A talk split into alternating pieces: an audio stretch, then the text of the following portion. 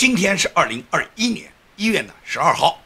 我经常会把这个时间会报错啊，还习惯于报二零二零年。现在呢，实际上已经进入了二零二一年了。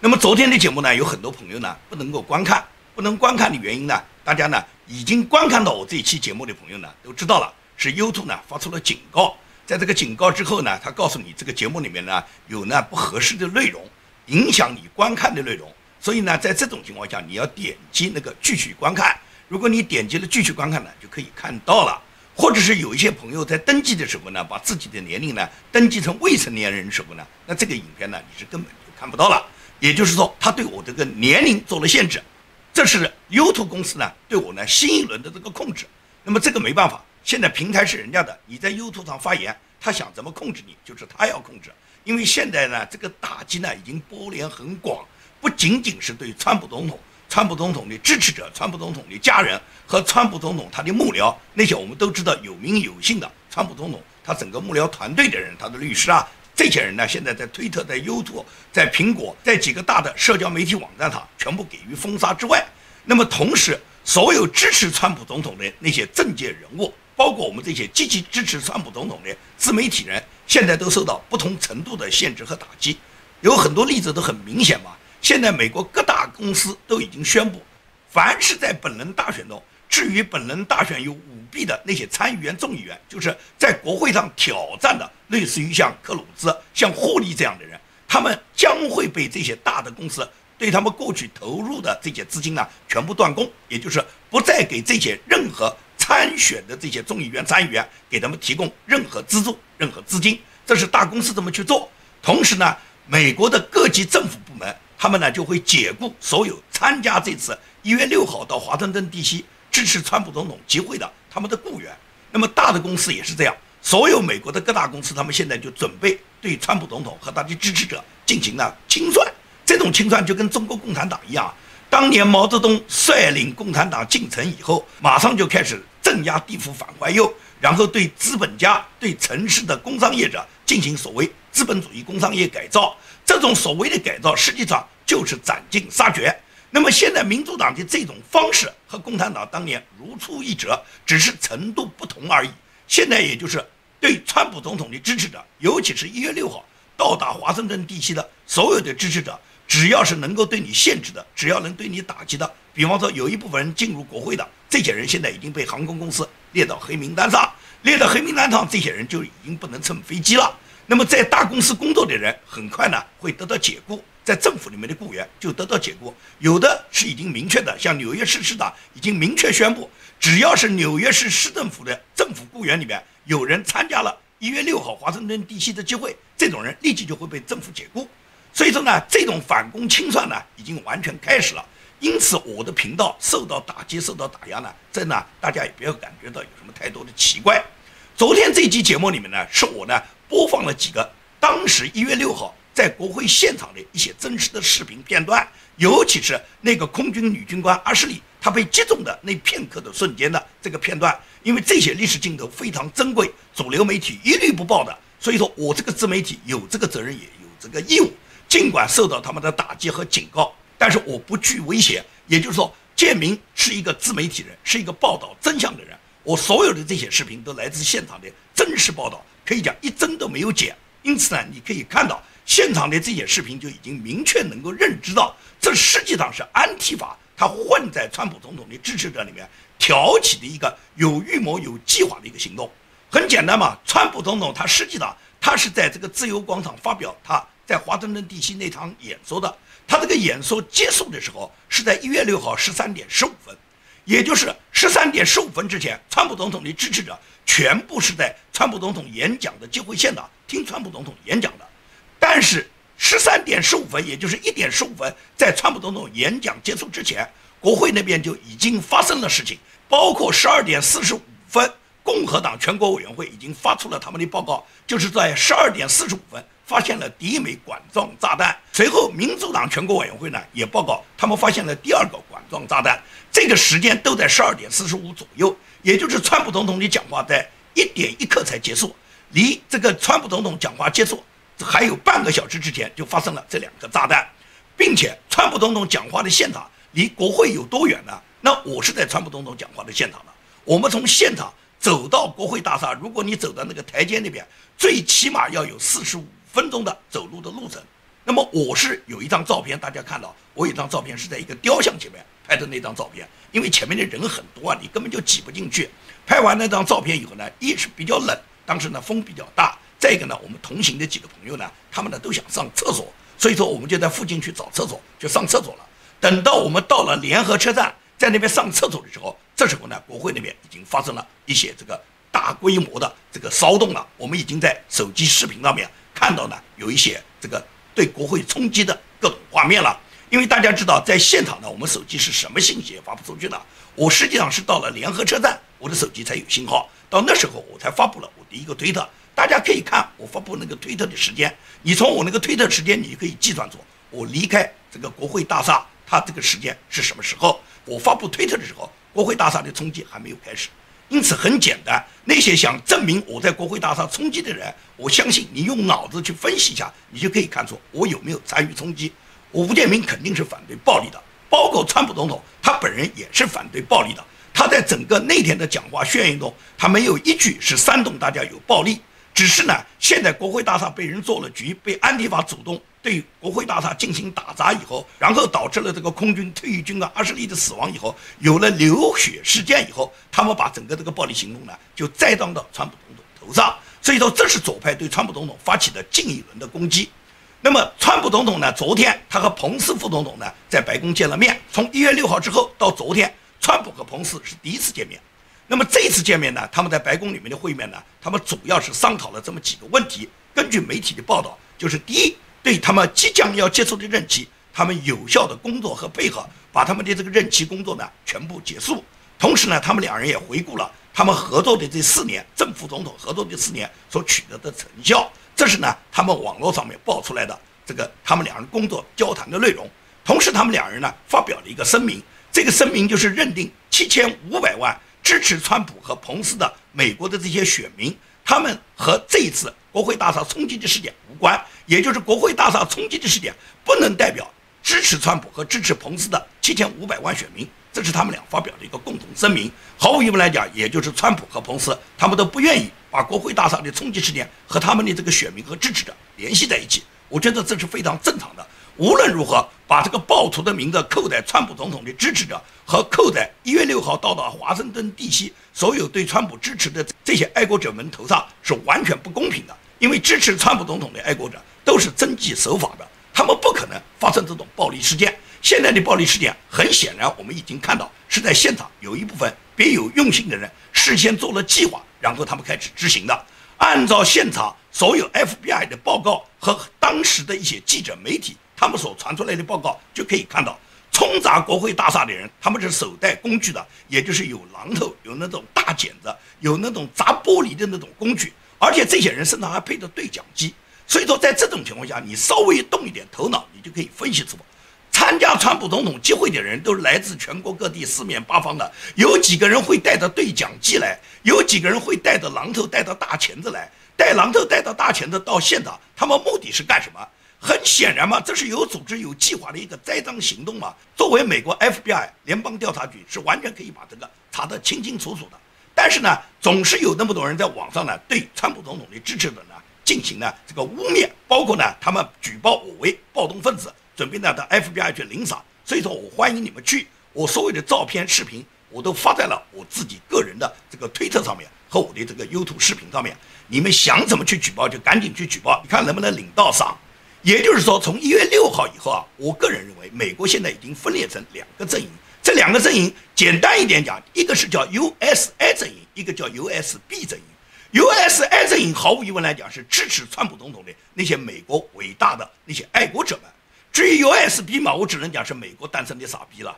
因为通过这件事，我们基本上可以看清楚，什么人是真的是民主，什么人真的在追求民主。因为你真的爱美国的话。可以讲，美国人民在首都集会举行游行示威抗议是无数次的，随便什么时候也不会有一个民主政府会把他们宣布为是暴动。闯进国会的这些人显然是一个阴谋的陷阱。应当来讲，整个这一次这个闯进国会的事件不影响整个川普总统机会爱国者的性质。但是对那些成王败寇的人来，他们不是这样看，他们认为拜登已经当选了，川普已经输掉了，到这时候你还支持川普干什么？这时候你就应该支持拜登。这是绝大部分华人的心态，也就是谁赢了我们就支持谁，不管他用什么手段，不管他这个人是多么的肮脏和恶劣。中国共产党当年也是这样嘛，他们用卑鄙的手段窃取了中华民国的政权以后，所有那些支持共产党的人，不都是因为成王败寇吗？也就是毛泽东赢了哇。今天他们认为拜登赢了就应该支持拜登，你想支持你去支持，你千万不要来拉拢，更不要对我来讽刺挖苦打击，希望我跟你一起支持拜登去。我就坚持我的立场，并不是川普他他这次没有如期连任，那么川普我就不支持了。我可以讲支持川普不是支持川普本人，是川普所代表的美国价值观，是川普所代表的恢复美国传统价值观的那种爱国主义路线，是制造美国再次伟大，是希望美国能够拨乱反正，根本的解决美国现在存在的民主制度里面的问题。所以说，在这个情况下，我相信呢，不是我建明一个人在支持川普总统。美国有七千五百万川普总统的支持者，至于大的科技媒体控制了各个主流媒体以后，对川普总统的封锁和打压，我相信每一个人都已经感受到，尤其是川普总统的支持者，或者是相当一批川普总统的支持者呢，他们本人呢，现在在网络上的发言呢，都受到别人的攻击。很简单嘛，推特就宣布，他就这几天他关闭了七万个账户。你觉得这七万个人都是什么人呢？这些人都需要得到株连吗？这些人都在是煽动暴动吗？所以说，推特公司他现在关闭的七万个账户，显然他就是封堵了这七万个人的言论自由。那么在这种情况下，无论是推特公司也好，脸书公司也好，他们的做法必然会引起人家反对你们的这个暴力霸凌，反对你们这个媒体科技媒体，你们形成了这个独立的这个垄断地位以后，然后对人民的言论进行钳制。所以说呢，这个世界首富马斯克。马斯克现在最近他的股票大涨，他本人现在的财富已经跃升全球第一，超过了亚马逊的贝佐斯。那么马斯克就在最近宣布，他已经退出了脸书，并且他宣称他很快会开发新的手机操作系统，这个手机操作系统将会取代安卓和苹果操作系统。大家都知道，全世界所有的手机只有两种操作系统，一是苹果操作系统，第二个是安卓操作系统。这两种系统就决定了人们，你只要使用手机。你就必然被谷歌公司和苹果公司所控制。那么在这种情况下，由于他们两家公司控制了全世界所有的手机，所以说老百姓没办法，你没有言论自由啊。如果苹果公司要封锁你，如果是安卓就谷歌公司要封锁你，那你就没有机会使用手机。你的手机可以讲连电话都打不了。到了现在，川普总统的手机，他现在什么也干不了，他现在还只能打一个电话，也就是一个国家总统，差点到了连电话都不能打的地步。川普总统仍然是在任总统，谁给他科技公司这种权利，能够限制总统的权利呢？科技公司霸凌要到什么地步呢？马斯克之所以要宣布要开发手机操作系统，你怀疑马斯克的智商，还是怀疑马斯克的能力，还是马斯克没有这个资金？你觉得马斯克不能做到吗？我告诉你啊，马斯克一定能做到。至于马斯克能不能做到以后，是他跟川普总统合作，是支持美国广开言论，还是他变成了马克思跟共产党合作，通过他的手机系统？形成了更大的垄断，帮助共产党去一统世界，搞习近平的全球命运共同体，那就不好说了。因为马斯克他走什么样的路，实际上马斯克走的这条路，直接决定了人类他未来是往光明的方向走，还是往黑暗的方向走。因为科技巨头如果都倒向专制，都跟共产主义合作的话，那么毫无疑问来讲，全世界的人民都会被共产主义捆绑。现在是互联网时代，互联网正是这些科技巨头。他们控制了人们的言论，而控制人们言论就必然控制人们思想嘛。先控制言论，后控制枪，最终就控制你的生命。这就是它一个发展的趋势。中国共产党当年在中共建政的时候就是走的这个模式。那么今天可以讲，美国正在向中共堕落。也就是说，如果美国不能及时扭转的话，这个民主制度完全受到破坏的话，那么美国堕落下去，堕落成委内瑞拉，堕落成南非，堕落像中国这样的共产主义，速度是很快的。什么叫做社会主义啊？社会主义大家都很清楚啊，社会主义实际上就是两种状态、两种特质。一种就像美国的纽约的那个众议员、那个议员 AOC 这一类的人，这一类人就是靠嘴巴骗人、靠嘴巴吃饭的。从民主党的最老的这个 Nancy Pelosi 到年轻的 AOC，他们都是干这个事的。他们一辈子都占领着道德的制高点，然后用各种谣言去惑众，他们动不动要消灭那些有财富的这些资本家，要把他们的财富拿出来，通过加税的方法分给广大的平民，也就是打土豪分田地，睡地主小老婆嘛。共产主义不就是这样人吗？就是共产主义有一类像 IOC 这样的人，号召就是杀富济贫，通过他们的这个杀富济贫的这种口号呢，有一大批穷人呢肯定是跟随的。因为穷人想不劳而获嘛，跟着你们就可以分到财产，就可以睡地主小老婆，他们怎么不愿意去呢？所以说，IOC 这一类就是用嘴巴骗人的，另外一类的就是黑名贵嘛，就是黑名贵、安提法打砸抢，这些人靠杀人放火打砸抢，好吃懒做，白吃白拿，所以这些人啊他们最响应社会主义，响应社会主义就是能杀能抢，然后不用坐牢嘛。这个你看加州，加州九百五十美元偷抢不起诉，就是因为加州是社会主义啊。加州是共产主义州啊，加州已经左派已经发挥到极致啊！你们到加州干坏事没事啊，去偷去抢啊！你们偷抢犯罪，然后不起诉你吗？所以说呢，这个共产主义在美国的发展呢，我们可以看得见，它呢推广的很猛，也就是美国的民主制度堕落的很快。那么民主党的政策，它就是鼓励和提拔了 IOC 和黑名贵打砸抢这两类人。那么这两类人实际上是不断地窃取那些广大的辛勤付出劳动的那些工薪阶层，是占取了他们的劳动成果以后，然后把人性中的恶呢得到了最大的释放。这就是民主党的社会主义呢，在美国现在有那么大的市场。这个市场来自于哪里？来自于大量的非法移民。大家都知道，美国最近这一二十年来，已经有几千万的这些非法移民涌进了美国。拜登不是说过吗？他上台以后就要给两千一百万非法移民给他们身份。因为这些非法移民都来自世界上其他的那些贫穷国家和那些暴力恐怖国家，这些绝大部分人他们都非常的贫穷。那么来到美国以后，他们就希望通过打砸抢烧，通过他们自己这种无法无天的行动，然后获取财富。而民主党给这些人创造机会，这些人显然是投民主党的票的，因为民主党给他们生存的空间嘛。所以说呢，民主党就迎合了这些社会最底层的人员，而这种最底层的人员并不是美国本身制造的。是来自于全世界流亡到美国这种非法进入美国的移民，民主党的政策就是要通过这些移民来掠夺美国现成的这些工薪阶层和这些有产阶级的财富。那么，对于有产阶级的征税，可以讲那种非常富的人呢，你基本上征不到他们的税，因为他们有非常多的避税的手段，而且他们可以把自己的财富转移到境外去。所以，实际上打击的都是在美国的那些中产阶层，因为这些中产阶层大部分是工薪阶层。是他们靠在自己单位里面上班，或者是他们自己开的一个中小公司，靠这些公司盈利来获得他们自己中产的一个生活，而不断的加税的这些负担，最终是落到了这些中产阶层头上的。美国是一个橄榄核的国家，也就是两头小，一头是富人很少，第二头是贫穷人很少，中间绝大部分是中产阶层，这是美国传统的人员结构，也就是美国的财富基本上大部分是集中在中产阶层手上。少数人掌握财富呢，他毕竟是在整个美国人口总数里面，这些巨富呢，他占的人数不多，贫穷的人数也不多。这是美国几十年来，可以讲近百年来美国的财富结构。但是最近这么几十年来呢，已经完全改变，尤其是最近一二十年来，从奥巴马执政到现在这么十几年来，大量的非法移民进入美国以后，已经完全改变了这个结构，也就是富人把自己的钱转到海外去。而中产阶层不断的被压缩，很多中产阶层已经沦为穷人。那么大量的非法移民不断的涌进美国以后，就加速了这个美国穷人比例的扩大。所以现在已经完全不能称为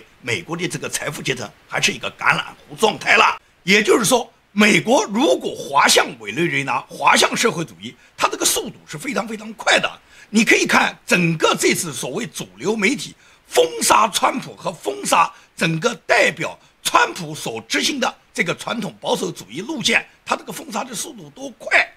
大家还记不记得去年曾经美国打算要封杀抖音、封杀微信的，花了半年也没有成功。川普发了总统令没有用，加州一个法官他一纸判决就判定总统的行政令不能执行，微信不能封，也就是美国他想封中国大陆来自对美国渗透的这个微信和抖音，弄了半年也没成功。但是这一次。主流媒体一起去封杀帕勒，三天就搞定了。他们可以一夜之间将帕勒和美国总统从互联网上就删除，但是呢，他们无法删除呢儿童的色情内容。你看，苹果它下降帕勒，他说因为帕勒为恐怖主义提供了服务。苹果的理由他很充分啊，说是帕勒现在为恐怖主义、为川普暴力提供了服务。但是苹果它曾经它拒绝美国国防部和美国中情局要求解锁伊斯兰恐怖分子他这个手机里面的内容，他拒绝的理由就是他的隐私高于反恐。这就是苹果，他就是双重标准哇！他现在说要打击川普的这个恐怖活动、这个暴力活动，所以他现在要禁掉川普和川普支持者所盗的这个软件叫 p a l 但是当年当伊斯兰恐怖分子他们手机里面的很多内容，美国中情局和国防部要求苹果公司解锁之后，苹果公司说什么？它的隐私，它的隐私是高于你们的反恐的。这就是苹果的双标嘛？苹果在二零一九年，大家还记得吗？它下架了香港抗议者使用的苹果地图应用。它下架这个应用程序，它当时的解释就是说，互联网不是法外之地。这就是苹果公司的理由啊！你看看苹果公司，它究竟是为共产主义服务、为正义文明服务，还是为邪恶服务？它究竟站的立场是什么样的立场？现在已经到了很多到一月六号到华盛顿地区支持川普总统的那些支持者，已经目前有相当一部分人被航空公司已经禁止，他们拒绝登机。有的歌手因为支持川普总统，他个人的唱片就被唱片公司下架了，就被科技大牌公司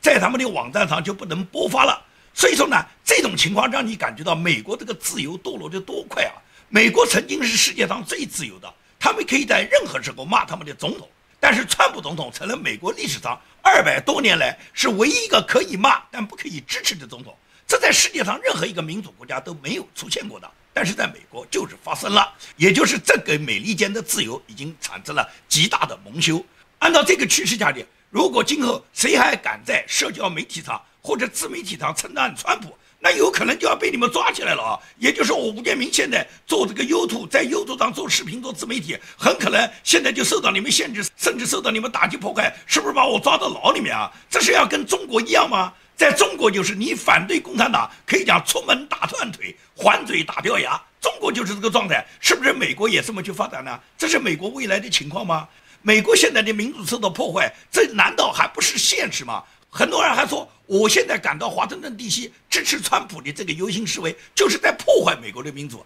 你看没看到美国的民主在民主党的执政下，现在已经被破坏到什么程度呢？究竟是你在破坏美国的民主，还是我吴建民在破坏美国的民主呢？然后不断的人对我进行讽刺打击，他们都支持对川普总统和川普总统所有的支持者对他们禁言。我不知道你这种支持禁言，你究竟是在支持民主？还是在支持专制。中国人到了美国，不知道珍惜美国的民主自由，却支持美国的科技媒体去封杀人民的言论。你认为这种封杀人民的言论就是一种民主吗？拜登和民主党人之所以跟科技的大的媒体他们打得火热，是因为他们有共同的利益关系。也就是拜登他们这些民主党的人，他们大量的丑闻是被科技媒体所掩盖的。而民主党人一旦掌权，他们会重用那些大的科技媒体公司里面的人。拜登在最近他自己组阁所提名的这些内阁和国家重要机构里面的组成人员里面，已经提名了大量的科技媒体公司里面的负责人，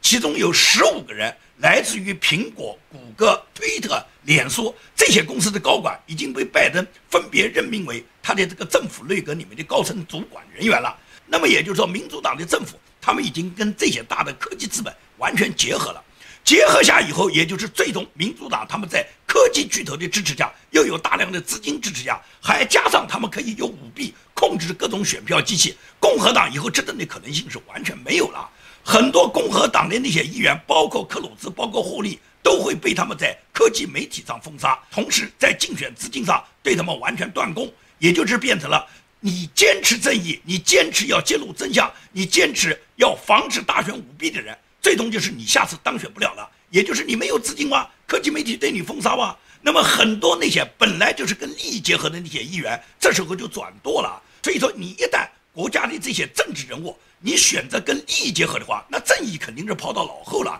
也就是说，如果美国的民主党、共和党的议员们，他们全部选择保存自己的利益，保存他个人的名誉，为了他自己今后还能够当选。同时，他们屈从于民主党对他们的淫威，屈从于大的科技公司对他们的施压，最终他们就沆瀣一气了。沆瀣一气的结果，就不管你是民主党还是共和党，最终都是一个深层政府的组成人员。而这时候，正义就已经被消灭了。也就是说，美国堕落的就会很快。所以，当美国的堕落时候，世界上所有的专制独裁者是非常高兴的。网上有一张漫画是新加坡联合早报发表的，这张早报上发表的这张漫画画出了中国的习近平、俄罗斯的普京、伊朗的哈梅内伊。朝鲜的金三胖，他们高兴兴高采烈地看到川普今天的下场。他们说什么美国的民主啊，也就是专制者非常高兴，他们会向全世界推广他们的专制。他们告诉我，专制是最好的。什么是美国的民主？你看看这个川普搞的这个民主，最终狼狈到什么样？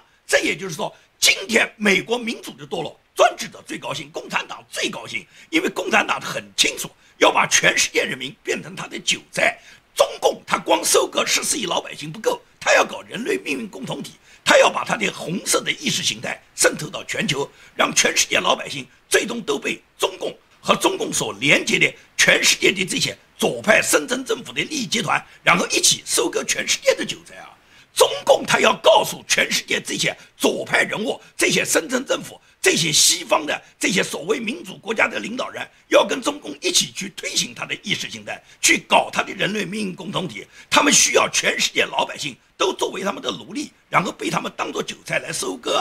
出油率最高的农作物不是花生，花生的出油率才百分之二十二，也不是油菜，油菜的出油率也不过是三十五。中共用事实告诉了全世界这些左派和全世界这些跟中共勾兑的这些政府的执政者，告诉他们出油率最高的是韭菜，韭菜的出油率高达百分之九十九。所以在这种情况下，中共他已经用他自己的专制的行为，他对韭菜的压榨，已经给全世界塑造了一个专制的榜样。目前来讲，中共就是要告诉全世界人民，他的专制是最好的制度，而全世界很多民主国家。不断的堕落，不断的滑向专制，这正是中共的渗透和人心的堕落，以及美国和其他西方国家这些左派人物他们跟中共利益结合的结果。好，节目的最后呢，我要跟大家说一下我的节目安排，因为昨天的节目呢被 YouTube 做了限播，所以说很多人呢他没有看到，因此呢我在昨天节目里面是提到了我最近的节目安排，也就是大家都知道我最近呢开通了直播。那么直播呢，我还有一个熟悉呢和不断的了解学习的过程。直播呢还不很成熟，所以说我不能天天开直播。我目前来讲是打算，我每周呢在工作日以美国时间为主啊，按照美国的工作日，美国的时间，礼拜一到礼拜五我都是做录播。那么这个录播的节目呢，一般来说都是在美国东部时间下午六点，美国西部时间下午三点，我肯定就做出了更新了。那么，如果是那一天没有更新，我就会把那天的节目呢改成直播。而我直播的时间呢，通常都是固定在美国东部时间晚上的九点，美国西部的时间是下午六点。现在呢，一周七天，前五天工作日呢，我都是录播。礼拜六、礼拜天呢，我就在美国东部时间晚上九点，